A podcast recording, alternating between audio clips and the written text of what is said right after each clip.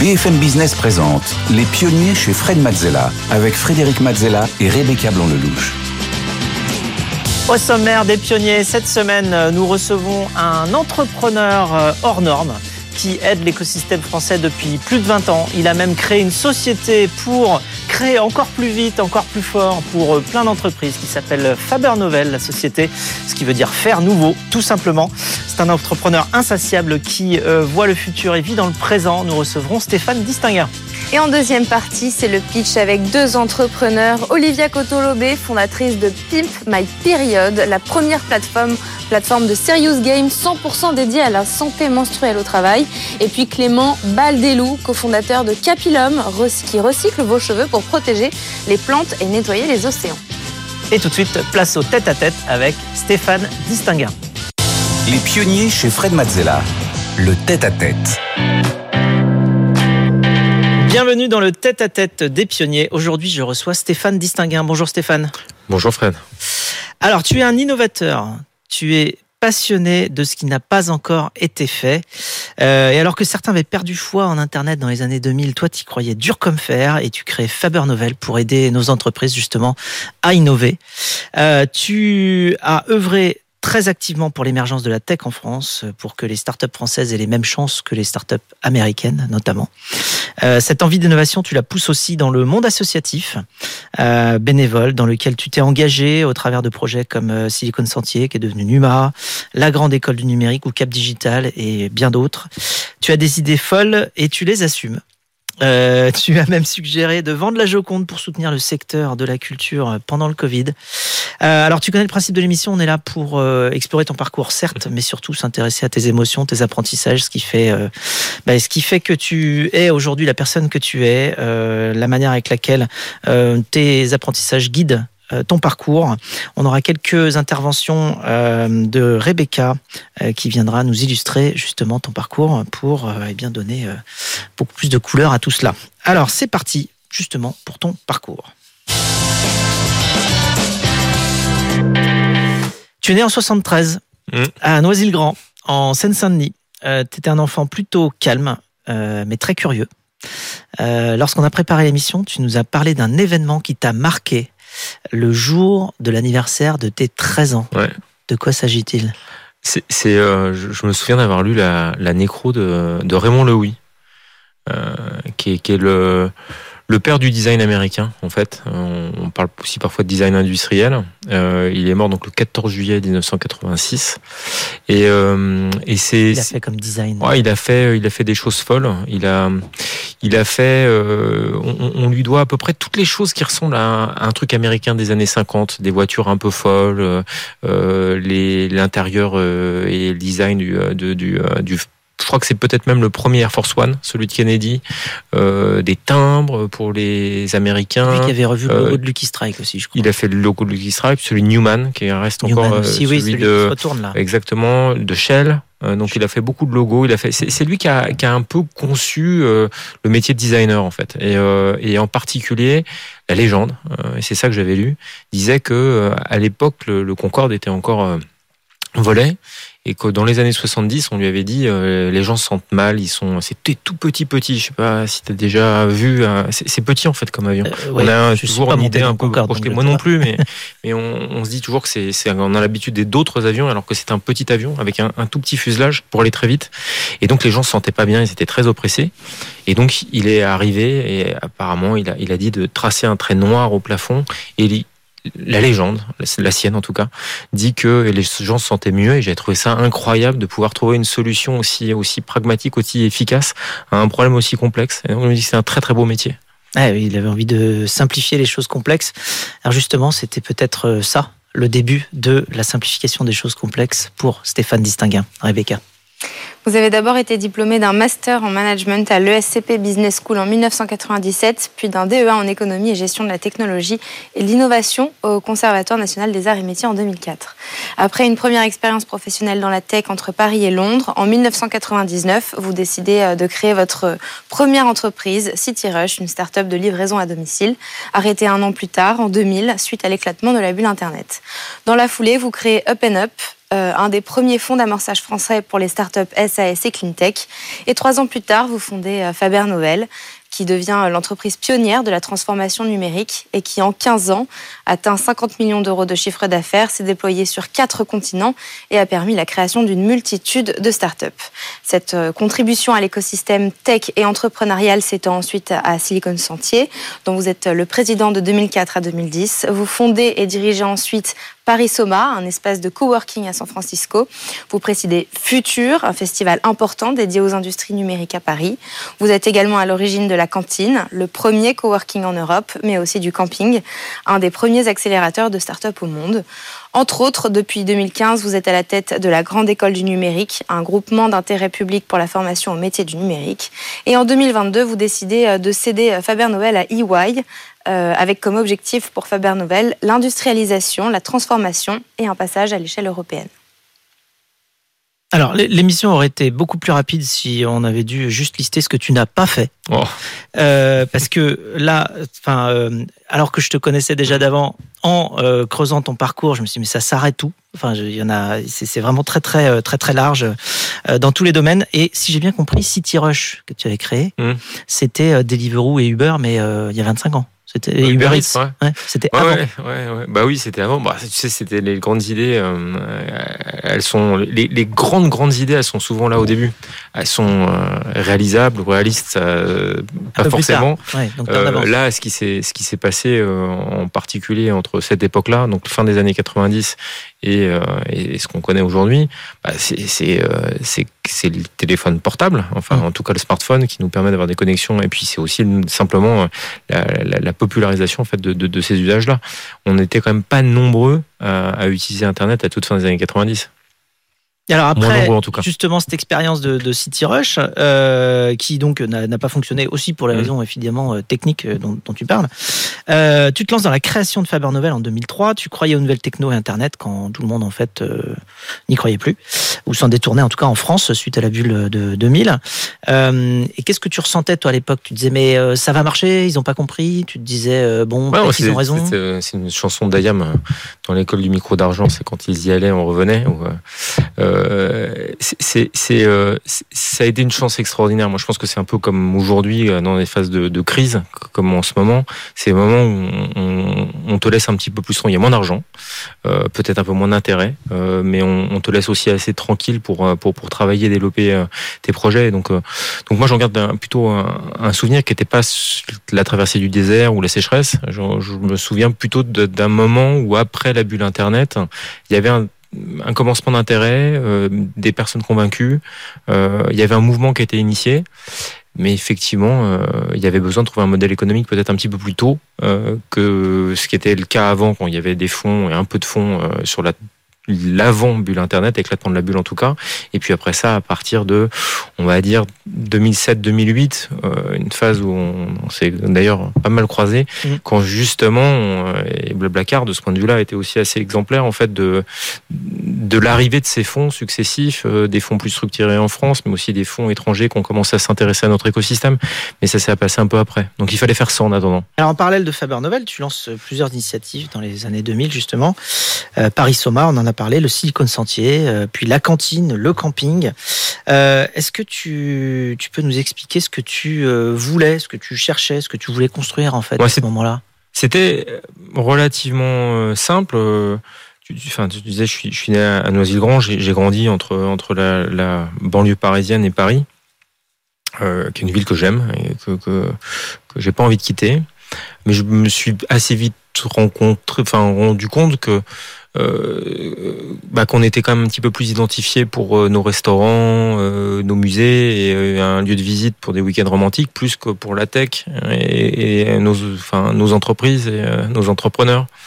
Euh, donc, il me semblait important de trouver des sujets qui permettent de faire de faire équipe, de faire euh, et, et c'est comme ça que euh, donc au, au début des années deux mille, à, à quelques-uns, on a commencé à créer des événements, on a créé et j'insiste, tu vois, après la bulle, l'éclatement de la bulle Internet, euh, c'était un peu moins la mode euh, et, euh, et donc on était un peu moins nombreux, donc ça nous a permis aussi de se retrouver à quelques-uns. Enfin, à la de, Cantine, de on se faisait facilement voilà. parce qu'il y avait effectivement pas grand monde. Et, et la, avec la, la Cantine, c'est quand même déjà le moment où après ces événements, on s'est dit on va mettre un toit sur sur ces événements. Euh, de façon, on, on organisait façon plus régulière.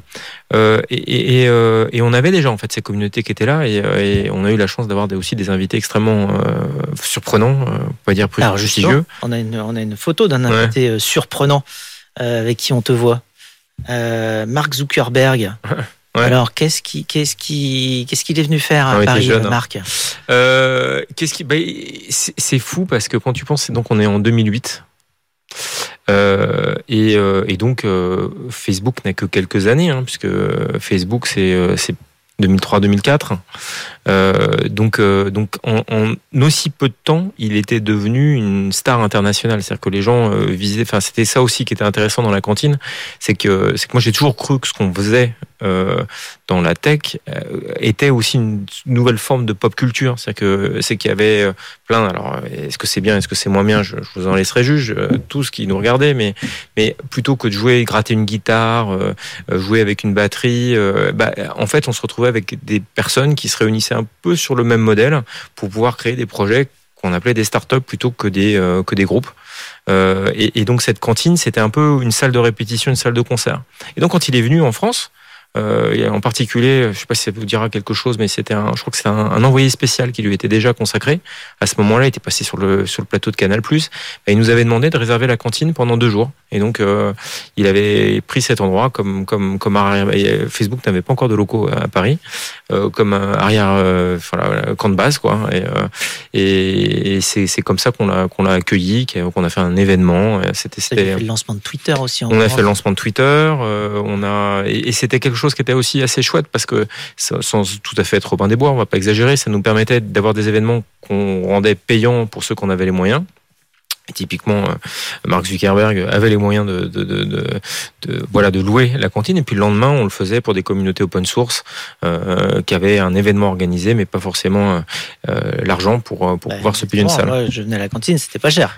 C'était même gratuit. C'était même gratuit. Et l'idée, ouais. Mais l'idée de base, c'était justement de faire monter que, le niveau. Euh, justement, Zuckerberg avait payé la veille, et donc exactement. Il pouvait euh, faire gratuit pour, pour les autres ensuite. Exactement. Alors, euh, on a une autre photo avec euh, Barack Obama. Ouais. Alors, vu, c'est, euh, c'est, euh, le contexte. Explique-nous. T'as vu cette, cette, cette blague que je raconte ? Ouais.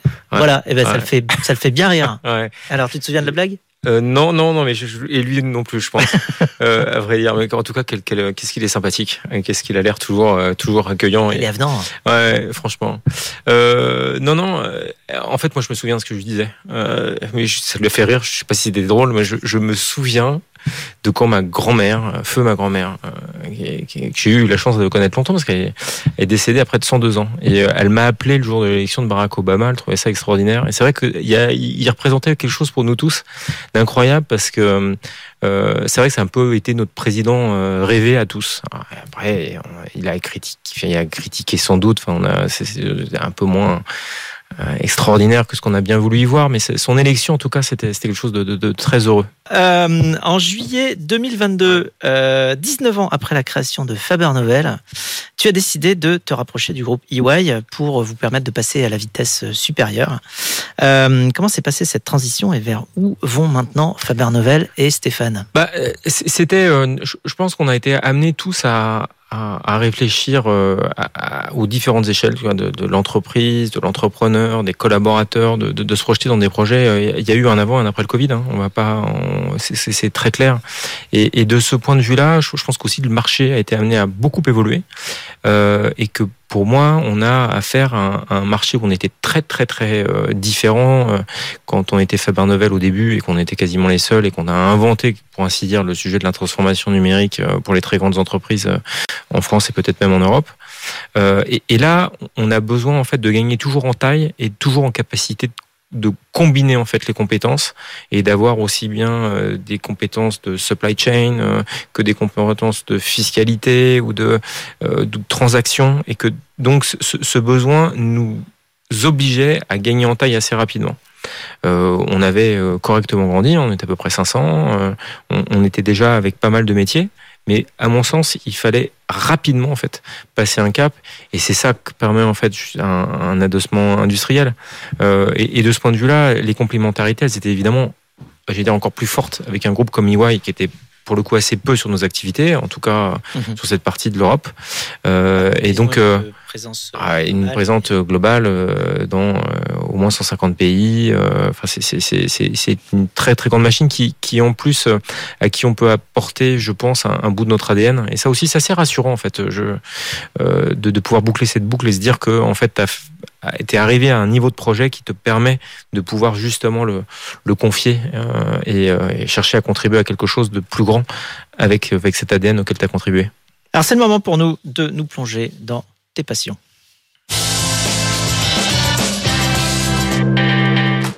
Ton monde à toi, c'est l'innovation, mais aussi la culture, Rebecca. Et vous avez vécu l'épidémie du Covid et le confinement comme un moment marquant, une épreuve collective et individuelle sans précédent en termes managériels et stratégiques. Et pendant cette crise, vous avez eu une idée assez particulière, puisque vous avez suggéré à la France de vendre la Joconde, l'iconique tableau de Léonard de Vinci, pour soutenir financièrement la culture profondément impactée par la crise. Vous avez donc partagé cette idée, d'abord par un post sur les réseaux sociaux, en soulignant que face à l'ampleur des besoins financiers générés par cette épidémie, il est logique de considérer la vente d'actifs précieux mais non critiques pour l'avenir. Et puis, avec les centaines de commentaires sur Facebook et LinkedIn, d'autres questions sont apparues chez vous et chez toutes celles et ceux de vos connaissances et d'inconnus sur le net qui se sont pris au jeu. De quoi Mona Lisa est-elle le symbole ? À qui appartient-elle ? Et surtout, combien vaut-elle ? Que faire de tout cet argent ? De quoi être très surpris du débat, du rapport que nous entretenons avec cet objet de soixante-dix-neuf centimètres de haut pour cinquante-trois de large et épais seulement de quatorze millimètres. Alors de ce poste s'en est découlé un engouement médiatique à travers le monde. Et si on vendait la Joconde ? Une question simple qui s'est transformée en essai. Alors c'est quoi la culture pour toi ? Pourquoi c'est important ? C'est ce qui est le plus important. C'est, c'est, euh, c'est, c'est, euh, c'est ce qui... Euh, euh... Parler de curiosité, je trouve, c'est, c'est, c'est la curiosité, c'est la, c'est la gourmandise, c'est ce qui est de, enfin, c'est, c'est, c'est, c'est pour moi, et c'est un enjeu majeur, c'est que c'est gratuit ou, ou ça doit rester. Enfin, il y a, dans culture, on peut parler de culture populaire. Euh, il y a des, euh, la, la culture, c'est pas la propriété. Euh, justement, c'est une des questions que je pose avec ouais, euh, parce que ça donne partage, ça donne l'impression ouais. que souvent les gens qui s'arrêtent au titre vont se dire oh là là, c'est un entrepreneur qui veut faire du fric avec euh, avec un truc qui appartient à tout le monde. C'est c'est c'est, c'est pas oui, c'est, c'est pas c'est, ça, c'est, c'est pas c'est... c'est pas mon enjeu. Mon enjeu au contraire, c'est de se poser la question de où est aujourd'hui la la mission en fait culturelle euh, et est-ce que est-ce que on n'a pas, tu sais, il y a eu cette histoire de de, de sardines qui bloquerait le port de de, de Marseille et, et et moi je trouve que quelque part la Joconde elle nous bloque à plein d'égards. Elle bloque la, la gestion des collections, elle bloque le rapport à la culture, elle bloque aussi la France. Euh, moi qui suis plutôt, et tu l'as dit plusieurs fois, c'est gentil, euh, du côté des, des, des, des gens qui innovent, des, j'espère des créateurs, en tout cas qui, qui maintenant de plus en plus est à cœur de soutenir ces gens qui créent. Je me dis, voilà, il faut qu'on, qu'on apparaisse aussi sur un, sur un, comme un pays qui n'est pas uniquement celui qui a accueilli Léonard de Vinci euh, au seizième siècle, euh, mais, euh, mais bien comme, comme celui justement qui est capable d'accueillir de nouveau Léonard de Vinci au vingt et unième. Alors on a une photo ici, euh, Stéphane, de euh, Oxmo Puccino, le célèbre rappeur chez Fabernovel. Tu nous expliques ? Bah c'est c'est euh, c'est tu vois parfois non, non, justement c'est là c'est, c'est c'est là où nos vies sont sont chouettes, c'est c'est que euh, parfois des personnes que tu admires et euh, et que tu ne connais pas autrement qu'en les écoutant, les lisant, les, les admirant, euh, bah, tu finis par en faire des amis. Et, euh, et, et moi, j'ai, quand j'habitais Londres, euh, j'ai, l'album Opéra Puccino, en quatre-vingt-dix-huit, c'est un album qui a énormément compté pour moi. Et des années plus tard, en faisant Digitique, j'ai eu l'occasion, euh, qui vendait des, des places de, de, de spectacle, euh, et on, on, j'ai eu la chance de, de, de pouvoir rencontrer un jour euh, Oxmo Puccino, et depuis, donc ça fait euh, pas loin de vingt ans, euh, c'est devenu un de mes meilleurs amis. Alors, euh, on va parler de la, la place de la France dans l'innovation. Tu as publié euh, avec euh, Fabernovel ce livre Gafanomics, que j'ai d'ailleurs ici. Euh, est-ce que tu peux nous l'expliquer en quelques phrases ? Ouais. C'est, c'est que on a été euh, les, les premiers euh, en France. Hein, alors, Fabernovel y a contribué, mais on était d'autres. Hein, mais, mais en tout cas, il y a eu une, une, une perception française en fait euh, des GAFA. Ce mot, il n'existe pas aux États-Unis. Tu me GAFA, dis, c'est Google, Amazon, c'est Google, Facebook, Apple, Apple, Facebook et Amazon. Euh, ce, ce, ce terme, il correspondait à rien aux États-Unis où ils disaient mais ils sont bizarres, ces Français. Pourquoi est-ce que en fait, il... enfin, il y avait ce côté, on était contre parce qu'on essayait d'en faire quelque chose d'homogène. Mais quelques-uns chez Fabernovel, et, et depuis deux mille six, en fait, on s'est dit, en fait, ces, ces, ces entreprises, elles ont quelque chose d'extrêmement puissant et, et qui, qui fait qu'il y a une cohérence entre elles. Et au-delà de ça, euh, c'est, c'est le, tu connais ce, ce, ce langage de, de, de, de, de, de ce framework de développeurs qui s'appelle Hadoop. Il y a le, le fondateur d'Hadoop qui, qui dit euh, euh, que Google est quelques années en avance euh, et nous envoie des messages.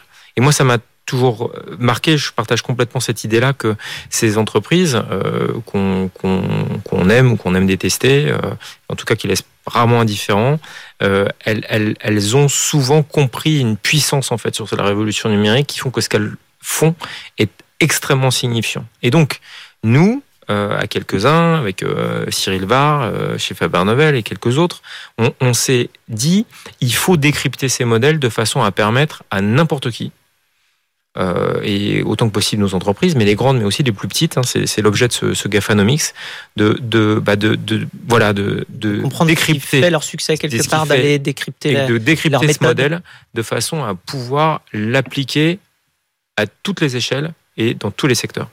Alors, on parlait d'Oxmo Puccino tout à l'heure. Eh bien, sache qu'il a une question pour toi. Ouais. Il n'y a qu'une seule question à poser à M. Distinguin, qui préside le futur depuis vingt ans. Quel conseil donnerait-il aux jeunes entrepreneurs dans le domaine des nouvelles technologies ? Quel conseil aux jeunes entrepreneurs dans les nouvelles technologies ? Déjà, je, je pense, enfin, ce qui est merveilleux, et j'ai eu, j'ai eu cette chance, euh, c'est, c'est qu'une nouvelle entreprise, c'est comme un bébé, et tout le monde trouve que les bébés, c'est mignon. Donc, il faut surtout assumer de contacter et de De, de, d'aller, d'aller au contact de, d'à peu près tout le monde. C'est-à-dire que, et je pense qu'aussi on est dans un milieu dans lequel, euh, je crois que Xavier Niel, euh, je, j'ai jamais fait moi personnellement, mais on me dit qu'il répond à ses emails, même des personnes qui lui écrivent à tout. À tout. Je, c'était le cas de Steve Jobs. Euh, euh, je, je suppose que c'est ton cas, c'est mon cas. Je pense que c'est, c'est il faut en fait euh, solliciter les gens. Faut, faut, on est dans, c'est, c'est la, c'est une des choses qui reste.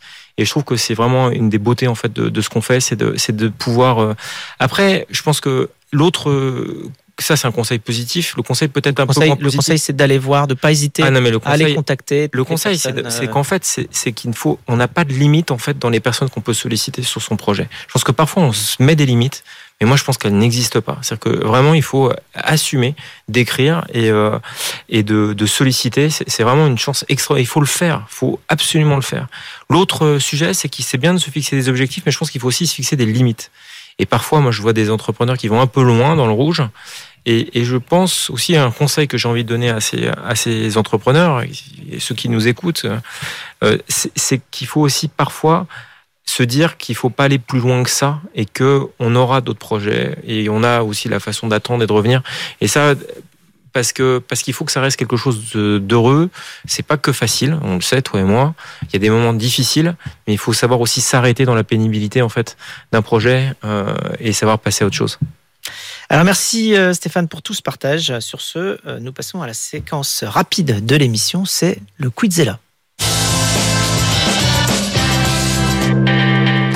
Alors, le quiz est là, ça surprend, mais c'est très simple. Les règles, c'est que je te pose des questions rapidement et tu y réponds rapidement. T'es prêt ? Oui. Top départ, c'est parti. Ta potion magique à toi ? Lire. Ta kryptonite à toi, ce qui t'affaiblit ? Ah, ce qui m'affaiblit ? euh, Un mauvais repas. Je La... déteste. Ouais. La Joconde, on vend ou on garde, finalement ? Finalement, on vend. Ah euh, Plutôt Steve Jobs ou Elon Musk ? Steve Jobs.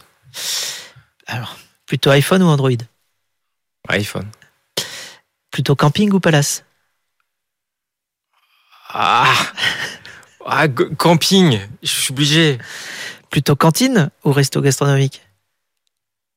Alors, je reviens, je fais palace et, et cantine. D'accord. Euh, qu'est-ce que le numérique ne nous prendra pas ? euh, Le livre. Et grâce à l'I A, on va travailler plus, travailler mieux ou travailler moins ? Travailler, euh, travailler moins ? Quelle est la différence pour toi entre intuition et conviction ? Il euh, faut me poser plusieurs fois la question. Ah, et donc euh... non non mais je veux dire que c'est non, c'est, c'est, c'est, c'est, c'est là, c'est, hein.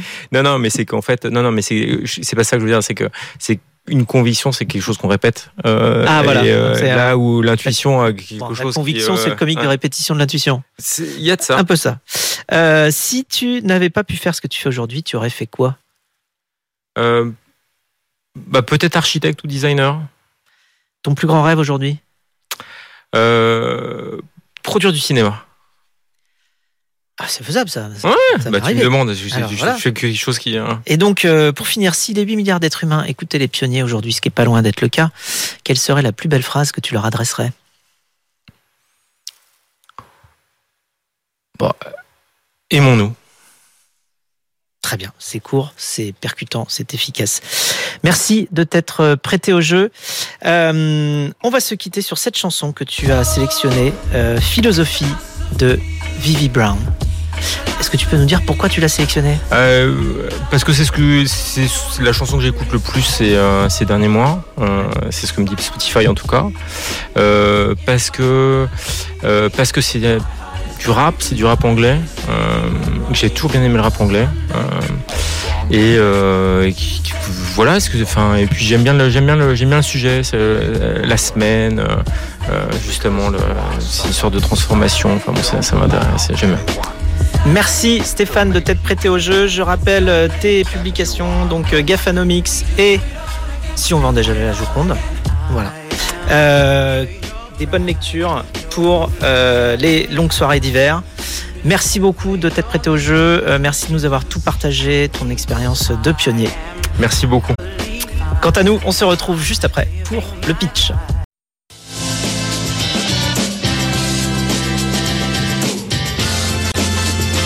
B F M Business présente Les Pionniers chez Fred Mazzella avec Frédéric Mazzella et Rebecca Blanc-Lelouch.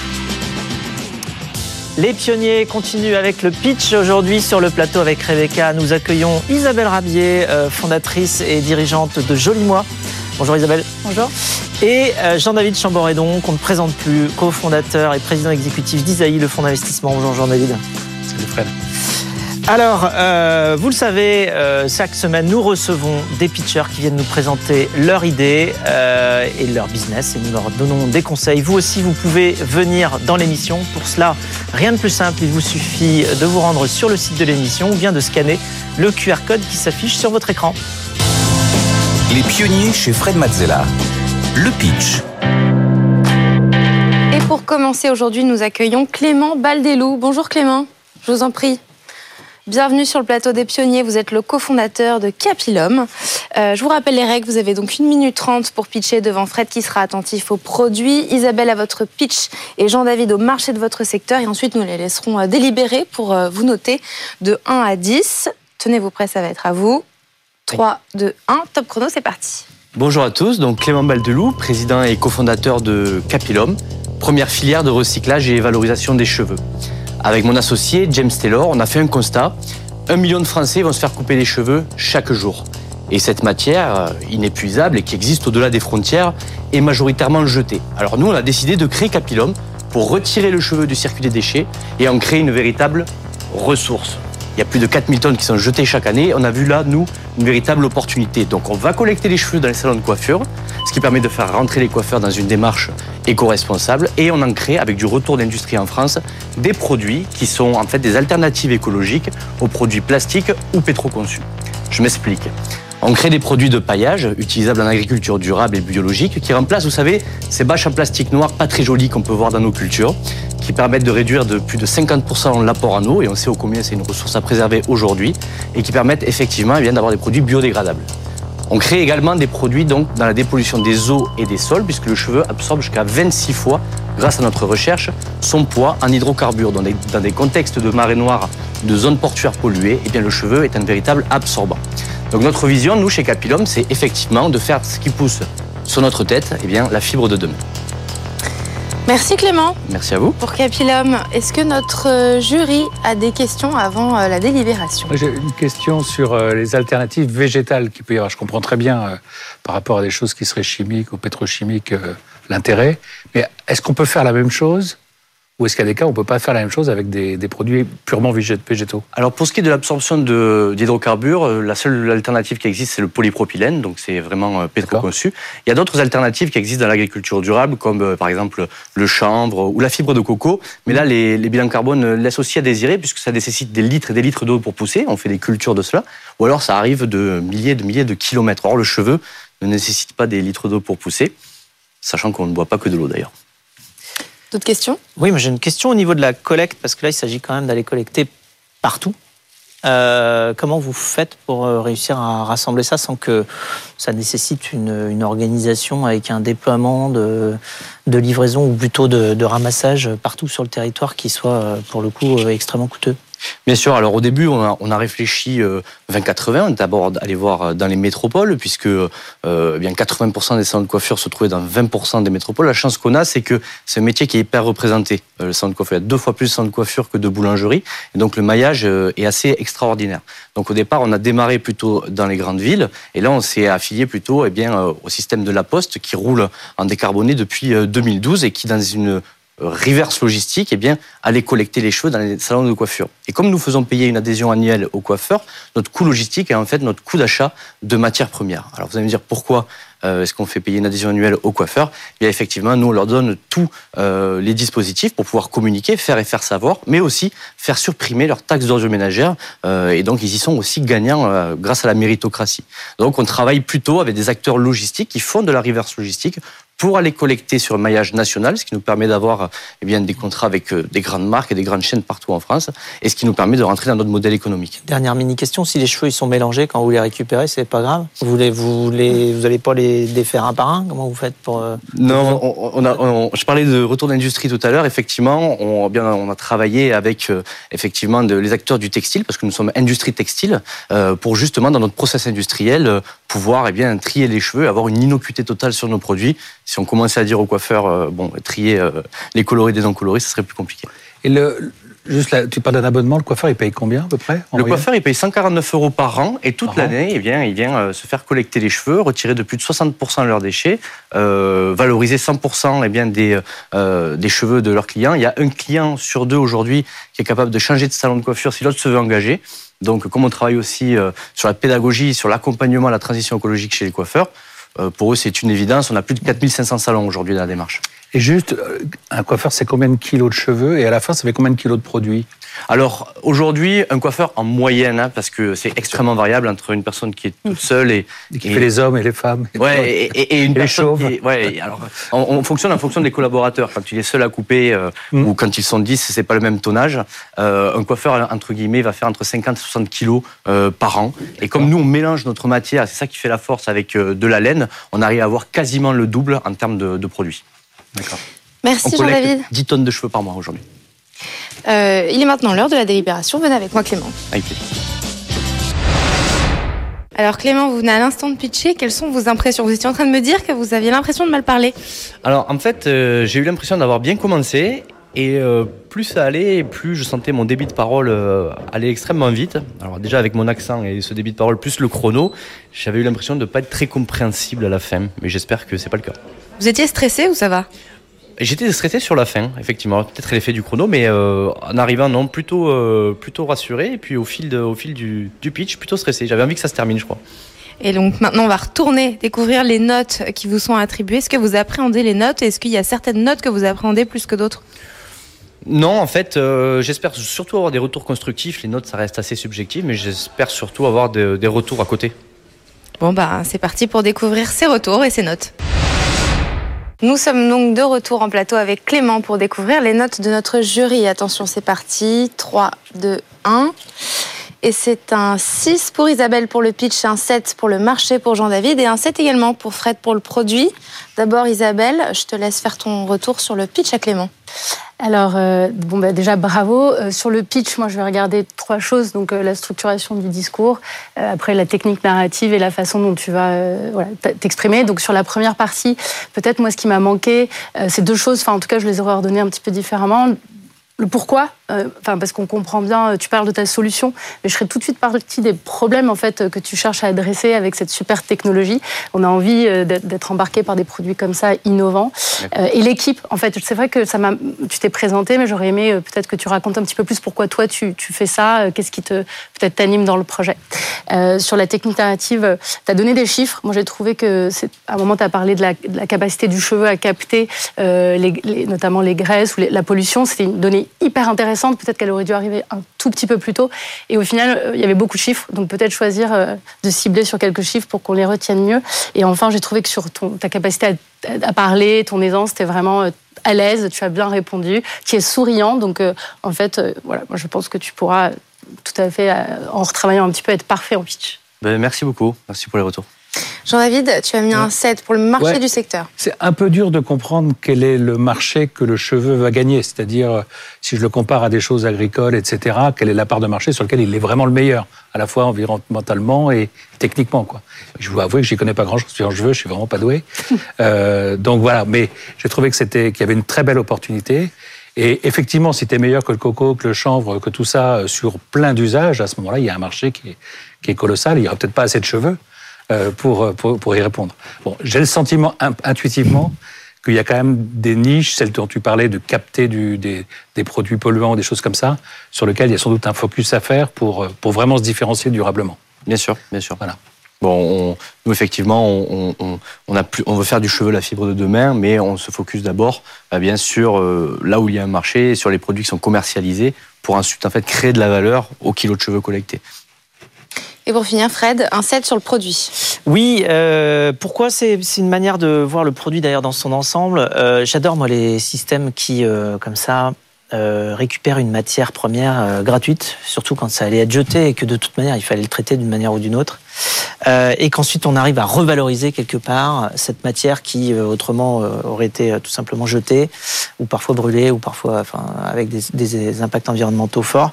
Donc je trouve que le... le Le génie de réussir à trouver à chaque fois des choses qu'on jette en les recyclant, euh, euh, eh bien, il est, euh, il est très porteur, très puissant. Il y a plein de nouveaux modèles qui se développent sur ce principe-là euh, en ce moment, et c'est tant mieux. Euh, donc voilà, c'est, c'est principalement pour ce principe-là, surtout sur quelque chose d'aussi simple, entre guillemets, que le cheveu. Je trouve ça fabuleux. Euh, après, euh, j'ai, je, je me demande, enfin, évidemment, on n'est pas les seuls en France sur cette terre à avoir des cheveux. Donc, euh, à l'international, enfin, je veux dire, euh, comment ça se passe ? J'ai pas entendu parler de, euh, de processus existants à l'international. Mmh. Je suis très curieux de savoir euh, comment font les autres avec leurs cheveux, parce que tout le monde a le problème. Bah, bien sûr. En fait, euh, c'est pour ça que tout à l'heure, je parlais de première filière de recyclage et de valorisation des cheveux. C'est vraiment une première filière mondiale. On n'est pas les premiers euh, à y avoir pensé. D'ailleurs, le peuple mongol utilisait les cheveux pour isoler leur yourte. Mais on est sept dans le monde aujourd'hui. On est tous sur le même groupe WhatsApp. Euh, à avoir pensé euh, à ça. Et il y a plus de dix ans aux États-Unis, une association euh, sur justement une, une, une marée noire avait pensé à mettre des cheveux dans des collants. Et donc des initiatives se sont un petit peu lancées euh, et ces initiatives-là sont restées associatives. Et donc personne n'a jamais réfléchi à créer une filière économiquement viable et à trouver en fait les solutions d'aller un peu plus loin. C'est pour ça qu'aujourd'hui les, les autres pays nous appellent et nous disent eh bien effectivement nous on, on sait collecter les cheveux. Par contre, votre avance technologique, on ne l'a pas. Est-ce qu'on ne peut pas commencer à collaborer ? Donc nous, l'idée, c'est de, après euh, se développer à l'international, puisque les cheveux, il y en a partout, et des initiatives, il en existe. Bravo, et merci, merci. Clément, merci, merci d'être Clément. venu dans, les, dans, le, dans le pitch aujourd'hui. Il est maintenant c'est temps euh, d'accueillir notre deuxième pitcher du jour, Olivia. Clément, merci. Bonjour Olivia, Olivia Cotto-Lobé. Bonjour. Bienvenue sur le plateau des Pionniers. Vous êtes la fondatrice de Pimp My Period. Donc je rappelle les règles, vous avez une minute trente pour pitcher devant Isabelle qui sera attentif à votre pitch, à Jean-David au marché de votre secteur et, et devant Fred qui sera attentif à votre produit. On les laissera ensuite vous noter de un à dix. On va lancer le chrono. trois, deux, un. Top chrono, c'est à vous. Bonjour, je m'appelle Olivia Cotto-Lobé, je suis la fondatrice de Pimp My Period. Mon but, c'est de rendre un maximum d'entreprises period friendly, ce qui signifie de mieux prendre en compte la santé menstruelle au travail, parce que c'est un vrai sujet de santé publique et de santé au travail. Quand on regarde à peu près, euh, un peu plus près pardon, les chiffres, on se rend compte que soixante-neuf pour cent des Français estiment que parler de règles au travail est un sujet tabou. cinquante-quatre pour cent des femmes estiment que les règles sont une charge mentale au travail. Et malheureusement, quatre milliards de Françaises sont atteintes de précarité menstruelle et deux millions de femmes sont atteintes d'endométriose. Donc il serait plus que temps que les organisations prennent part à ce sujet. Ma première quête, moi, c'est la sensibilisation. Pimp My Period, c'est une, une future plateforme en fait, de serious game pour sensibiliser les entreprises, le collaborateur, les managers, les directeurs R H à la santé menstruelle au travail, mais en s'amusant via la gamification. Alors en fait, ça fonctionne comme un jeu vidéo, il y a des quêtes à aller chercher, il y a des niveaux à aller chercher, il y a des quiz. Tout ça, ça a été co-construit avec un comité scientifique. Et c'est un sujet qui me tient vraiment à cœur parce que je pense que le futur du travail, pour qu'il soit durable et inclusif, il faut que euh, ce sujet soit mis sur la table. Et je suis atteinte d'endométriose, donc euh, voilà, c'est encore un sujet qui me tient à cœur et j'ai envie de dire que euh, le futur du travail sera parent-friendly, donc commençons maintenant. Merci, merci Olivia pour Pimp My Period. Est-ce que notre jury a des questions avant la délibération? Oui, moi, j'en, ouais, j'en ai une ou deux. Euh, donc le produit, c'est un jeu, c'est un serious gaming. Alors du coup, euh, c'est le, l'employeur qui va payer ce jeu-là pour Exactement. Ses collaborateurs. Donc Exactement. Le modèle économique, c'est d'aller chercher euh, oui. voilà, les entreprises partenaires. Et, euh, et donc, est-ce, qu'est-ce que vous en êtes où aujourd'hui euh, en développement?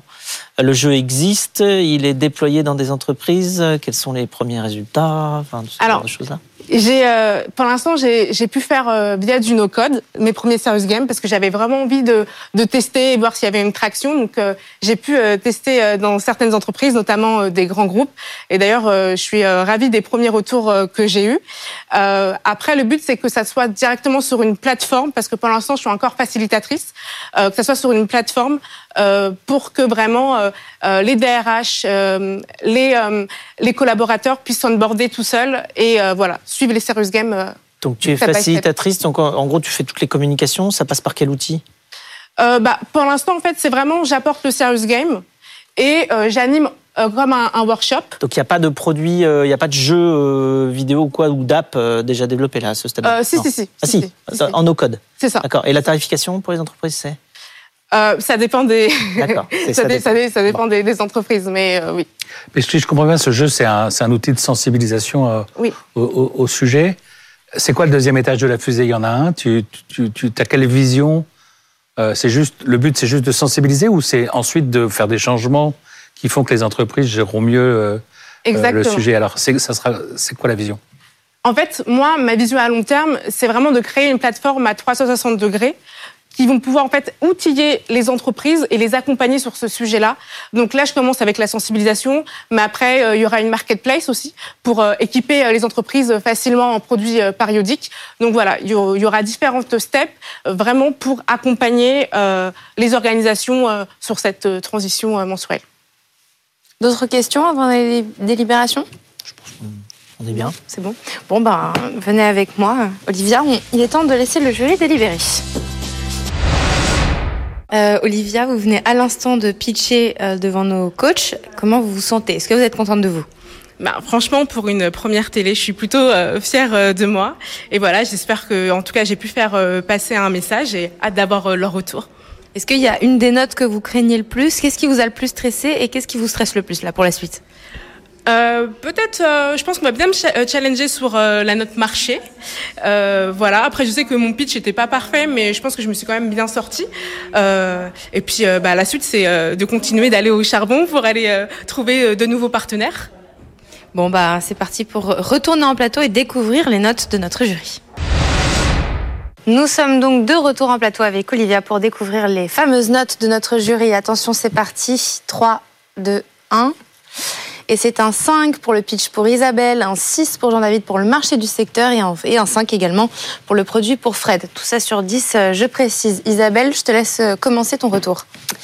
Bah déjà, je veux dire bravo, parce que c'est pas facile de pitcher comme ça euh, à la télé euh, et t'adresses à un sujet qui est passionnant. Et justement, peut-être dans ton pitch, j'aurais aimé que tu nous emmènes avec ton histoire qui est en plus hyper forte et que tu partes peut-être de là de pourquoi tu adresses cette problématique et ce marché. Ça, ça nous aurait euh, fait vibrer, ça crée de l'émotion et ça capte ton auditoire. Moi, j'ai eu un tout petit peu de mal à un moment, j'ai décroché sur le contenu aussi, parce que j'ai eu du mal à comprendre finalement... Euh, au fond, ce que tu proposais, et tu as eu des petites erreurs, mais je pense que c'est le, sur le stress euh, de chiffres, en fait. Et ça m'a un peu perturbée. Du, du coup, j'ai un petit peu perdu le fil. Tu as parlé de quatre milliards de Françaises. C'est, c'est une erreur, mais qui est, à mon avis, liée au stress. Donc, faire bien attention, euh, euh, voilà, gérer ton stress aussi, à bien respirer. Euh, après, sur la, sur la prise de parole, j'ai trouvé que tu étais plutôt à l'aise. On a senti que tu étais un petit peu stressée, mais c'est tout à fait normal. Tu es souriante. Euh, voilà. Et sur la fin, peut-être clôturer avec des exemples, voilà, donner des cas concrets. Tu parles de grands groupes avec qui tu travailles déjà. C'est génial euh, sur un, une proof, proof of concept d'avoir des clients. Bah, parle-en, explique-nous concrètement ce que tu vas aller chercher avec ton projet et ce sera parfait. Merci. Jean-David, est-ce que tu peux nous expliquer ta note ? Moi, je pense que l'opportunité de vendre aux entreprises des choses qui améliorent la vie au quotidien de leurs, leurs salariés, c'est une vraie opportunité et c'est une prise de conscience qu'ont eu les dirigeants, qu'ont eu les dirigeants de plus en plus sur « je dois amener des choses à, à mes salariés ». Euh, au-delà d'une mutuelle, au-delà de choses comme ça. Donc là, je pense qu'il y a une vraie opportunité. Par contre, sur la, la solution que tu apportes, à part la, la prise en compte d'un, d'une, d'un, d'un, d'un sujet qui est un sujet important, je n'ai pas compris quelle solution tu pouvais amener, on va dire, de façon euh, récurrente, c'est-à-dire dans la durée. Est-ce que c'est un système de congés particulier pour, les, pour, les, les, pour certaines femmes ? Est-ce que j'ai, j'ai pas bien compris.